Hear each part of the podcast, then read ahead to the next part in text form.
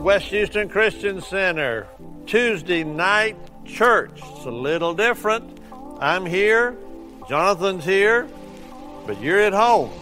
And um, you know, we're still going to have church. What is church? Well, it's God's loving us uh, beyond measure. And, uh, you know, we're going to open His Word tonight. I pray you've got your Bible, maybe got a, a pen. You know, every time that God's Word is opened, He's trying to get something to us, not, not get from us. He's trying to get something to us.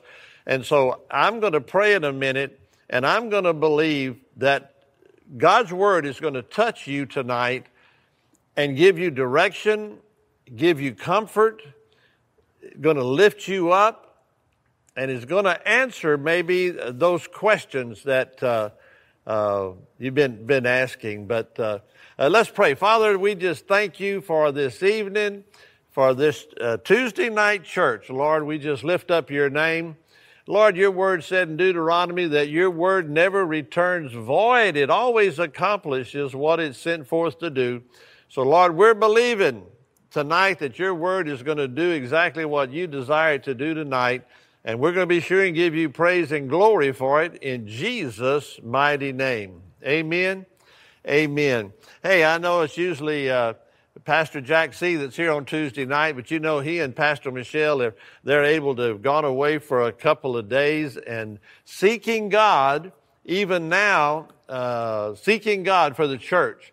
Uh, you have pastors that are praying for you daily and not only praying for you now, but just praying what is God's will? What does God desire to do in us, through us, and for us in the times that we're living in right now? You know, God's got an answer. This pandemic didn't surprise God. Uh, but so we're the same yesterday, today, and forever, just like He said in His Word. But I want you to uh, share some scripture with you tonight. First one is John 3:16, probably the most well-known scripture that there's ever been, but what a I want us to just comprehend tonight what God is, is saying to us. John 3:16, for God so loved the world because there was such a God kind of love, he loved the world but to really reveal that love, he said, He sent His only begotten Son, that whosoever would believe in Him would not perish, but have everlasting life. So God's love towards us is that we would have abundant life, an everlasting eternal life, beginning here in the earth. Can you imagine that, uh, that God is love? Can you imagine in the uh, Garden of Eden with Adam and Eve? The love of God was manifested towards Adam and Eve. He loved them so much they lacked for nothing. They lacked for nothing. Their bodies were perfect. The atmosphere was perfect. Food, vegetation, animals, everything was perfect because it was encompassed in God. God came down in the cool of the evening to fellowship, or another way to say that was, God so loved His creation that He said, I just want to be with them. And it said He came down in the cool of the evening to fellowship with Adam and Eve. No sin, total love was just abounding. And in the first two chapters of Genesis, we see that love. But then here comes chapter 3, and it was the greatest dagger in the heart of God. The greatest dagger, probably the greatest pain Satan inflicted into the love of God. Because Adam and Eve, these creatures raised in love, covered in love, surrounded by love, Satan, and he knew what his plan was all along to destroy the one thing that was the closest to God's heart to separate them from knowing the love of God. And we know the story how he tricked, how he tricked uh, uh, Eve and Adam both. And when love was spoiled, I guess that's a good way to say it. When love was spoiled, Adam and Eve knew and felt not God's love, but their love for God. Sin doesn't stop God from loving us, praise God. But sin causes us, it affects our love towards God because there's condemnation and there's guilt now. And so once they had sinned, it says they, and they were naked because uh, they didn't need clothes, and it said they hid themselves because they had lost their love for God. God still loved them. Hallelujah. I don't care what we do. I don't care if we're hiding. God still loves us. But, but God's love is reciprocal in that if we don't love, God loves us automatically. But Adam and Eve hid themselves and God came down and I know he felt, he felt it because he was not receiving man's love anymore. And he had to ask, where are you? And they came out from behind the bush and they said, Well, we hid ourselves. When we hide ourselves, we've lost our love for the Lord. Hallelujah. So everything was created for God so loved the world. So, man's love for God was spoiled. God's love is the same. He, his love for us is always the same. We're not talking about God's love towards us, we're talking about our love towards God. For when we sin, we, we see our nakedness and that condemnation and guilt comes in. And so now there's this separation. So the place of love, which was the garden, man is now expelled from it, or we could say divorced from it. And God puts cherubims with swords over that place because, oh man, God, man cannot come back in to the love of God when they don't know the love of God. They've lost, they lost their love for God because sin and condemnation and guilt, that's what the devil loves for us to do. He knows he cannot stop the love of God.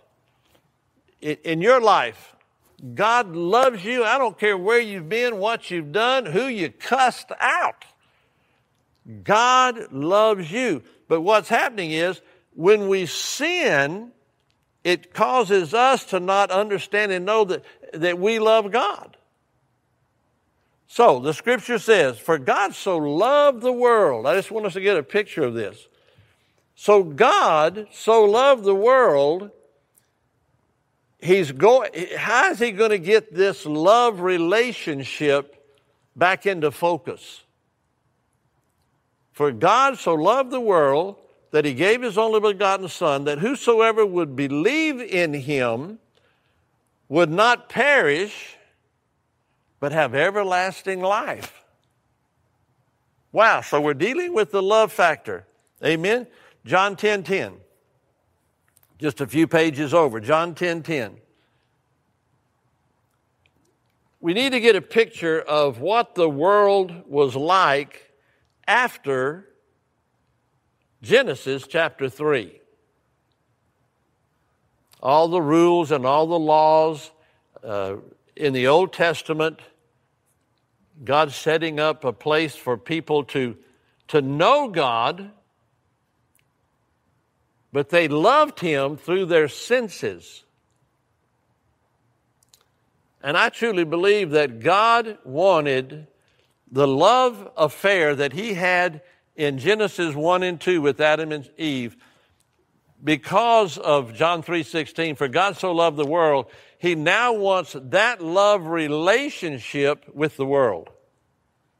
And he said, to enjoy this love relationship, my relationship to you, and so that you might have that love relation back to God, Jesus Christ came and died. Wow. Can you see that? And then we have John 10 10. Thief cometh to kill, steal, and destroy. So we, we the devil's been, he's the same yesterday, today, and forever. His plan in the garden is the same plan that he had then and the same plan he has for your life today. Steal, kill, and destroy. And it might be property, it might be lives, but really what it's all about is affecting your love for God. But Jesus said, okay, the thief cometh. But then Jesus said, I am come. Hallelujah. I am come that you might have life and life more abundantly. So, hallelujah. See, the, the life that we have is because we know that God so loved us and now I understand that Jesus came that I might have life. Well, how, how do I have life now? Because Jesus took care of the sin question. Jesus came and took care of the sin question. Because, see, when sin rules our life, we're separated. God still loves me. But my love back to Him, because I'm a sin, I'm unrighteous. That's a good way to say it. I'm unrighteous. so Jesus came and did something for us. Now, we understand the life of Jesus, the, the uh, the 33 years approximately, the three and a half years of, of ministry, and is told us in the, the Gospels. But something happened at the cross that makes us see how much God loved you and me, that it took Jesus to die on a cross. And the Bible says that all sin, sickness, and disease was placed on Jesus, that his blood was shed for the remission or for the eradication of our sin. So here's the love factor. Here's the love factor. It pleased God, the Bible says. Boy, I remember the first time I read that about Jesus dying on the cross and everything, and it said it pleased God. I had a hard time wrapping my brain around, well, Lord, how, how could that please you to see your son, your begotten son, die on the cross? Well, it pleased God because the love factor from God to man and now from man back to God is going to be complete. Are you catching a hold of this? See, the two greatest commandments are to love the Lord our God with uh, your mind, heart, and soul, and to love thy neighbor as thyself. The same love that God has for me is shed abroad in our hearts that I can love my neighbor like I love God. So, it, so Jesus going to the cross, the Bible says everything, He took all of my sin and all of your sin, past, present, and future. See, there had to be a place, there had to, something had to happen to sin. And when we, oh gee, First John, First John 1, it says, if we confess our sins, wow. You mean I got to confess it? I remember one time I, I was dealing with a sin in my life and and uh, I just say, well, Lord, just uh, I ask for forgiveness. I asked for forgiveness, and I'd, I'd go about my business, and uh, he'd come back on me, and I'd say, Lord, I ask for your forgiveness. And you know, the Lord loves us so much, and the Lord said, What is, what is that sin? I said, Well, you know. And, he, and, and I said, You know, Lord. I, I asked for forgiveness. He said, No, no, what, what is it? You, tell me, what it is it? I said, well, I, You know, Lord. I, I, it was, I didn't want to tell him what it was. He knew. I didn't want to tell him what it was. I just said, Lord, you know, you, you, you know all things. He said, No, I want you to tell me what your sin is. And it, it was hard for me to say it. But see, he knew I'm, I'm, I'm in bondage now. I'm not confessing my sin. I'm kind of covering it up because I don't want to, I don't want to confess it. See, life and death is in the power of the tongue. And he said, I want you to tell me what your sin is. And I didn't want to, but I backed up and I yelled it out what my sin was. And when I did, it was like it was written across the sky. It was, it was ugly. And it was written across the sky, and I felt so embarrassed and so ashamed. But as soon as it was written across the sky, all of a sudden, this beautiful I'm going to call it a cloud, evaporated it. And it was no longer written in the sky, it was gone. Hallelujah.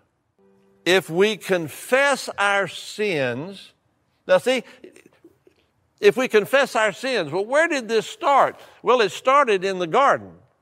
And then it started in, in John, for God so loved the world that he gave his only begotten son that whosoever believeth him would not perish but have everlasting life it started there and now it comes to, to 1 john and it said if we confess our sins this is what it's all about here's where here's where the love relationship is is is bound if we confess our sins out loud Maybe sometimes it's just so you can hear what it is. Lord, I confess my sins. Boy, look at what happens.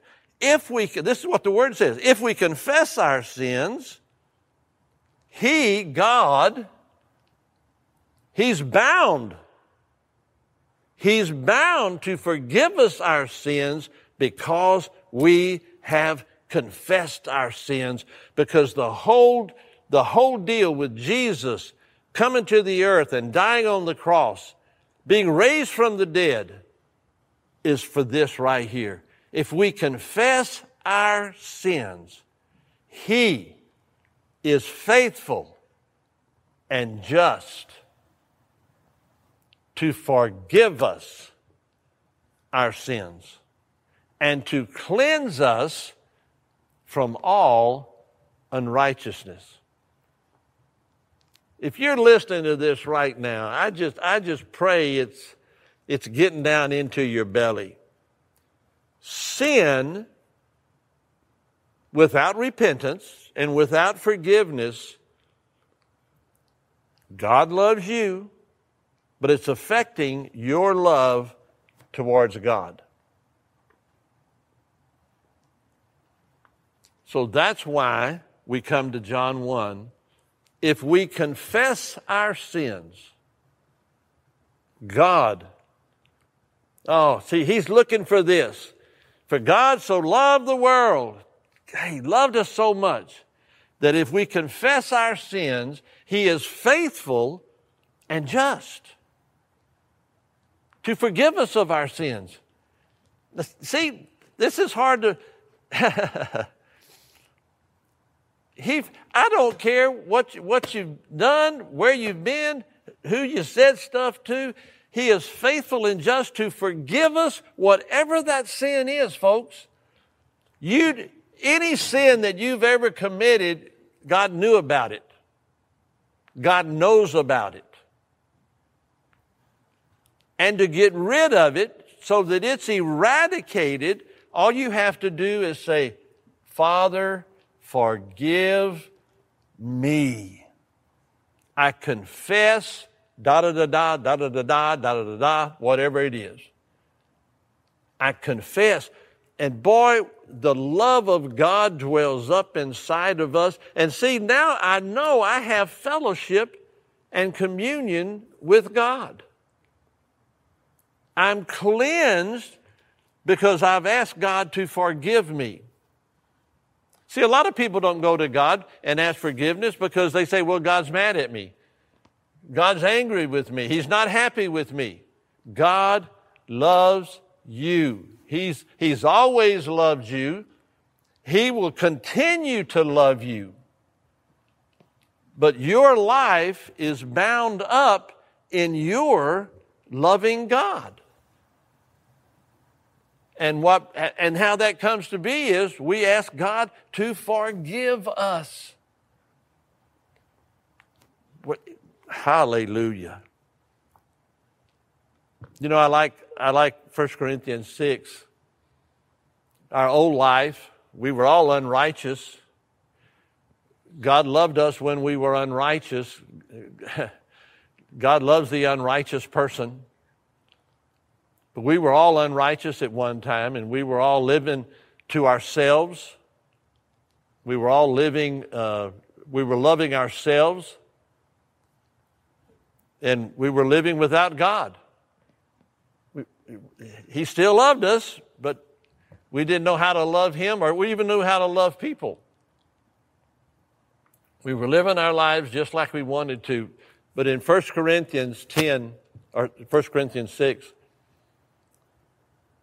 he says, and such were some of you. See, this is, this, this is, this is how we used to be in our, in our sin, living in our sin uh, and doing all the stuff that we did, sinning and, and carousing and sexual immorality and lying and cheating and drunkenness and all those things. It says, and such were some of you. Paul's talking to a church and he's looking out at the church and he's saying, Boy, all of y'all were unrighteous. But three things have happened to you. Three things have happened to you. Number one, you got born again. And when you got born again, you got washed. You got baptized. You went, you got baptized in water to wash off that old man. He said, We've been washed. Then it says we've been sanctified. We've been set apart. We are in this world, but we are not of this world. We've been sanctified, set apart. The third thing it says is, and this, this will get you. You've been justified by the blood of the Lamb. When Jesus went to the cross and did all that he did, and when we accept that, receive Him as Savior, ask Him to forgive us of our sins, then it says we are justified, which has the meaning just as if it never happened. See, the love of God does that. See, the, the love of man, you know, the love that man has for man, sometimes we don't forget people's sins. Ah, we love them, but yeah, I remember what you did to me. Yeah, I remember how you acted towards me. Yeah, I remember this. But see, we're not, we're, we're talking about God's love. And God said, You're washed, you're sanctified, and you're justified just as if it never happened. God's love did that. Now, get a hold of this. Because now the relationship between you and God and me and God, and when I've asked God to forgive me of my sin, then my love is the same kind of love, the agape kind of love that God has for me. I now have that for God, and I also have that for others. And now all of a sudden, that person that wronged me, that person that did something terrible to me, that agape love from God to me because I've confessed my sins, I'm now to love that person with the same love that God loves me. I just want you to consider right now making sure you've asked God to forgive you of your sins. And you know, sometimes you've got someone maybe you can't forgive, but I, I just want to give you a little hint right now. If you'll ask God to forgive you of your sins, you're going to sense the truth that God love for you. See, forgiveness, see, if we don't forgive others of their sins, God said, I can't forgive you of your sin. So it, I got to do something with that forgiveness. I, I've got to forgive people because if I don't forgive them, God said, I love you so much, Jack, but I can't forgive you if you don't forgive them. And so in my life, when I got to that place where I was able to forgive people, hurt, I mean, I, I didn't know if I could ever forgive people. But I said, no, Lord, I want your forgiveness. So I'm going to have to forgive. And I asked God to help me. Help me, Lord, with my unforgiveness. Help me to be able to forgive them.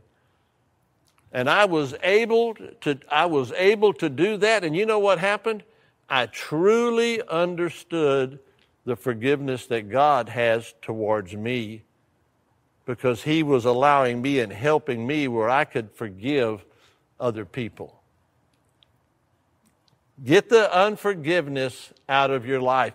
The whole Bible, the whole gospel, the whole creation of the universe comes down to this between you and God and, and everything.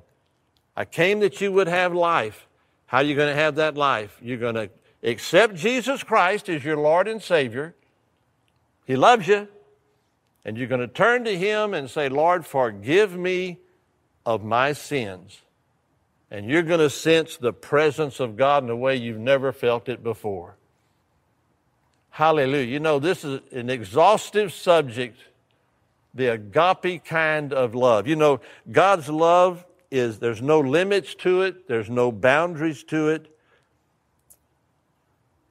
life with God, God's life, and God's family. And that's all God has ever wanted is a family that He can love and in return love Him.